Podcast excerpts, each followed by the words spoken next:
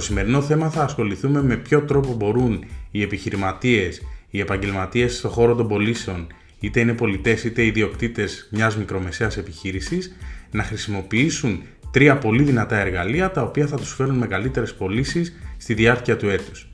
Οι περισσότεροι επαγγελματίες περιμένουν την περίοδο των προσφορών ή την περίοδο των εκπτώσεων, ούτως ώστε να αυξήσουν τις πωλήσεις τους. Την περίοδο αυτή οι τιμές χαμηλώνουν, όπως γνωρίζετε, ούτως ώστε να γίνουν πιο ελκυστικές στο ευρύ καταναλωτικό κοινό για να μπει στη διαδικασία να αγοράσει αυτά τα προϊόντα ή τις υπηρεσίες. Άρα λοιπόν, λίγο πριν την περίοδο των εκπτώσεων, έχουμε την περίοδο των προσφορών. Οι εκπτώσεις συνήθως έρχονται μετά από γιορτές, όπου ο κόσμος έχει ήδη καταναλώσει, επομένως έρχεται σαν ένα επιπλέον κίνητρο για να μπορέσει ο κόσμος να προχωρήσει σε κάποιες αγορές, τις οποίες ενδεχομένως δεν έκανε την περίοδο των γιορτών. Υπάρχει όμως και ένα εργαλείο το οποίο οι επαγγελματίες σπάνια το χρησιμοποιούν, και αυτό το εργαλείο λέγεται προαγορά. Το να μπω δηλαδή στη διαδικασία να αγοράσω ένα προϊόν και να το παραλάβω μετά από κάποιο χρονικό διάστημα, το οποίο μπορεί να είναι από κάποιες λίγες μέρες, 15-20, μέχρι και ένα μήνα ή και 2 μήνες. Τι γίνεται λοιπόν με την προαγορά? Ο επιχειρηματίας έχει προεισπράξει ένα ποσό για το προϊόν που θα αγοράσει ο πελάτης του και ο πελάτης του παίρνει στα χέρια του το προϊόν μετά από κάποιο χρονικό διάστημα. Για τον επιχειρηματία αυτό είναι ένα καθαρό κέρδος, διότι έχει εξασφαλίσει μια μελλοντική πώληση. Για τον καταναλωτή απ' την άλλη, όταν θα πάει να παραλάβει το προϊόν το οποίο παρήγγειλε ή την υπηρεσία την οποία έχει προαγοράσει, του δημιουργείται το αίσθημα ότι εκείνη τη στιγμή που το παίρνει στα χέρια του, το προϊόν δεν του έχει κοστίσει τίποτα. Είναι τζάμπα. Άρα λοιπόν εκεί ο πολιτής ή ο επιχειρηματίας έχει μια πρώτης τάξης ευκαιρία να προχωρήσει σε μια ακόμα πώληση. Θα σας δώσω 2 παραδείγματα από την καθημερινότητά μας για να καταλάβετε πώς λειτουργεί. Σκεφτείτε την Apple. Η Apple παρουσιάζει τα καινούργια της προϊόντα κάθε Σεπτέμβριο. Τη στιγμή που τελειώνει το event, ανοίγουν οι προπαραγγελίες, παύλα προαγορές. Και όπως όλοι γνωρίζετε, γίνεται χαμός. Πάρα πολλοί καταναλωτές μπαίνουν στη διαδικασία να προπαραγγείλουν ή να προαγοράσουν ένα προϊόν, το οποίο θα το λάβουν στα χέρια τους μετά από 1 μήνα ή και σε ορισμένες χώρες μετά από 2 μήνες. Στην Ελλάδα, ας πούμε, τα παραλαμβάνουμε γύρω στο Νοέμβριο. Γιατί μπαίνει ο καταναλωτής σε αυτή τη διαδικασία? Γιατί έχει γίνει ένα μείγμα marketing τέτοιο που σε κάνει να νιώθεις ότι θέλεις να το αποκτήσεις πρώτος, σε κάνει να νιώθεις ότι το προϊόν ενδεχομένως μετά από κάποιο χρονικό διάστημα θα βρίσκεται σε έλλειψη, άρα και να το θέλεις δεν θα έχεις τη δυνατότητα να το αγοράσεις, επομένως μπαίνεις σε αυτή τη διαδικασία και λες ναι, τώρα που μου αρέσει, που έχω καλή ψυχολογία, που το έχω δει, θα το αγοράσω τώρα. Η Apple προφανώς και ξέρει ότι αυτός ο οποίος είναι κολλημένος με τη μάρκα θα μπει στη διαδικασία να την αγοράσει είτε σε 1 μήνα που θα την κυκλοφορήσει, είτε σε 2, είτε σε 3. Ή έχει ξεκινήσει ήδη από το προηγούμενο μοντέλο που αγόραζε να αποταμιεύει χρήματα για να αγοράσει το επόμενο. Γιατί λοιπόν μπαίνει σε αυτή τη διαδικασία? Γιατί ξέρει ότι τη στιγμή εκείνη που εσύ θα πας και θα παραλάβεις το προϊόν, επειδή ακριβώς έχεις την αίσθηση ότι το αγόρασες τζάμπα, σίγουρα θα κάνεις κι άλλη μια αγορά. Είτε αυτή η αγορά λέγεται θήκη, είτε λέγεται τζαμάκι προστασίας, είτε λέγεται έξτρα ασφάλεια για το κινητό, είτε λέγεται οποιοδήποτε άλλο περιφερειακό αξεσουάρ, σίγουρα εκείνη τη στιγμή θα κάνεις ακόμα μία αγορά, την οποία δεν θα την έκανες αν πλήρωνες το προϊόν σου εκείνη τη στιγμή την οποία το παραλάμβανες. Γιατί μιλάμε για ένα κινητό πάρα πολύ ακριβό, ξεκινάει η απλή του έκδοση στα 1.200 ευρώ, επομένως ο πελάτης παραδόξως δεν θα δώσει 40 ή 50 ευρώ παραπάνω όταν έχει δώσει 1.200 ευρώ για να αγοράσει κάτι ακόμα. Χρησιμοποιεί λοιπόν ένα εργαλείο το οποίο σου δημιουργεί την ψευδαίσθηση ότι αυτό που πήρες είναι δωρεάν και σε οδηγεί σε ακόμα μία πώληση.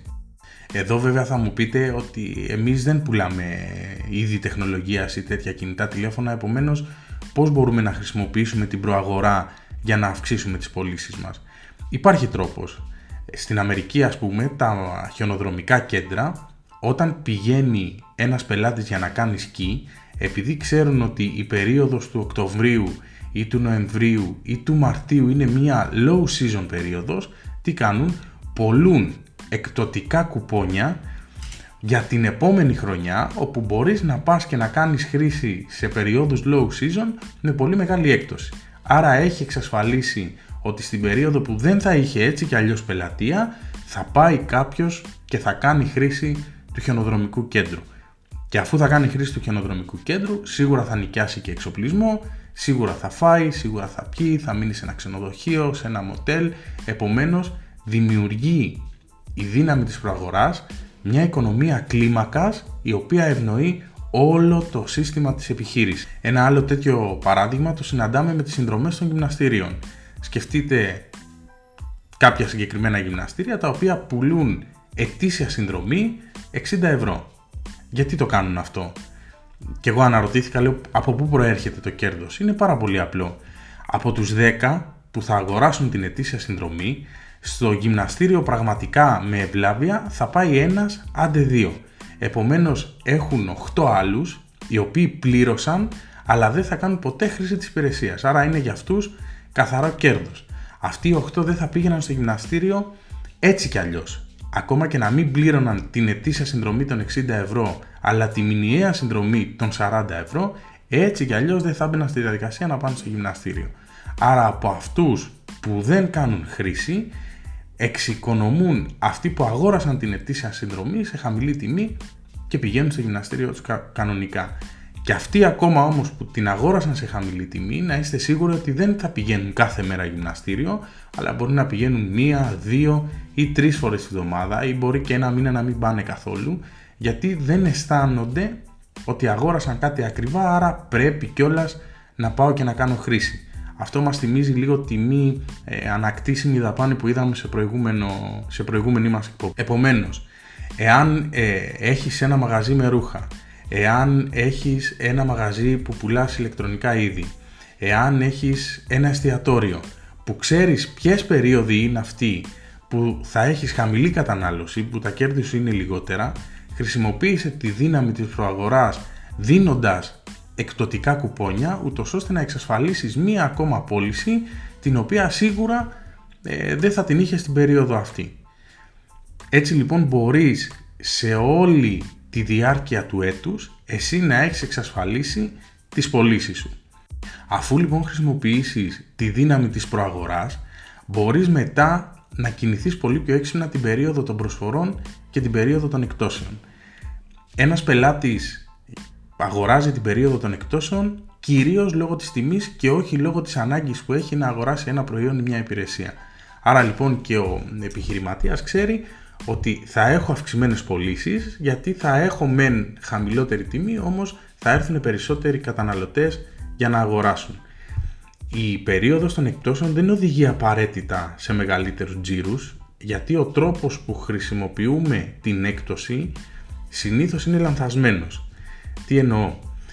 Τις εκπτώσεις τις κάνουν τα μαγαζιά για δύο λόγους.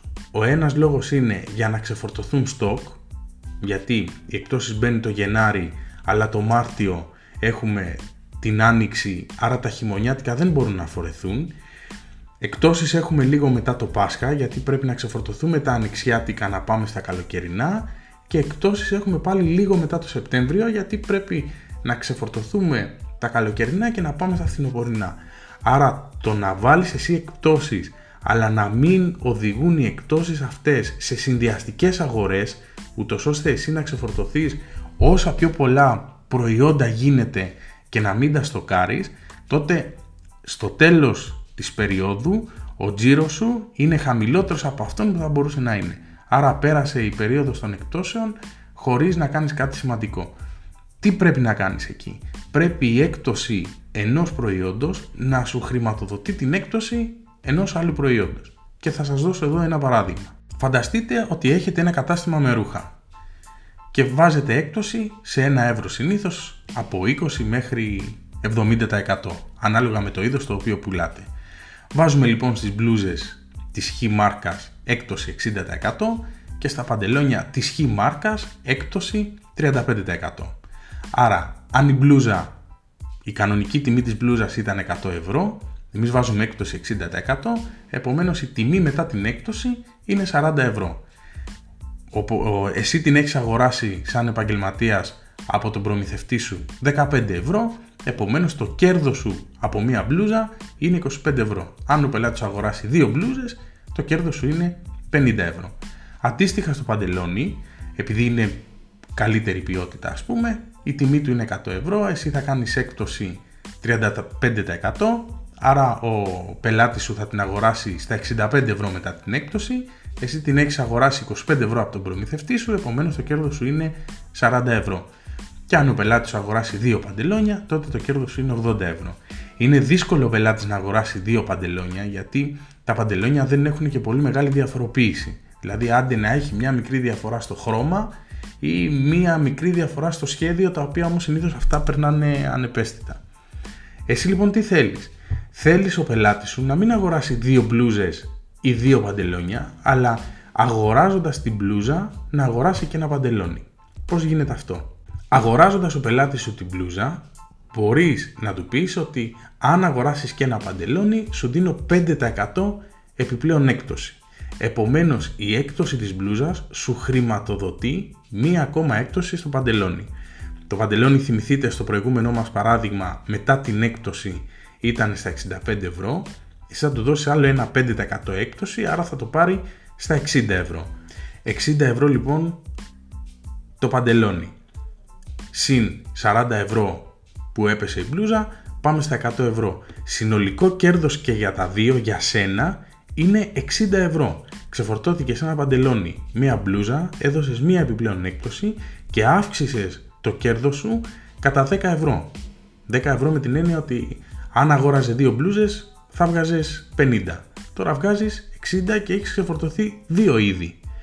Αν θέλεις να το κάνεις ακόμα πιο τρίκι, ακόμα πιο έξυπνο, αφού αγοράσει, δώσε δώρο, γιατί σε όλους μας αρέσουν τα δώρα, και ένα εκπτωτικό κουπόνι, αν θα κάνει αγορές μέσα στο επόμενο δίμηνο, να του δώσει σε ένα προϊόν της επιλογής του με 10% έκπτωση.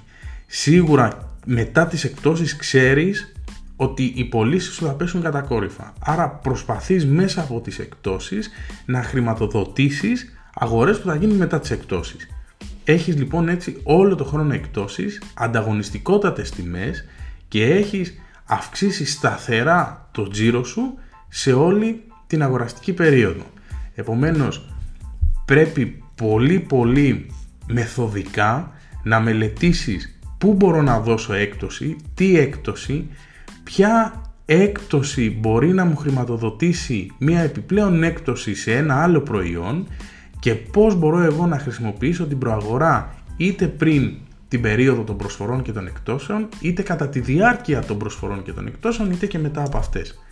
Πάντα λοιπόν έτσι, με αυτόν τον τρόπο, χρησιμοποιώντας 3 πολύ απλά εργαλεία, προαγορά, προσφορές και εκπτώσεις, μπορείς να έχεις πάντα ροή πελατών και να μην αγχώνεσαι καθόλου για το πώς θα κινηθούν ή όχι οι πωλήσεις σου.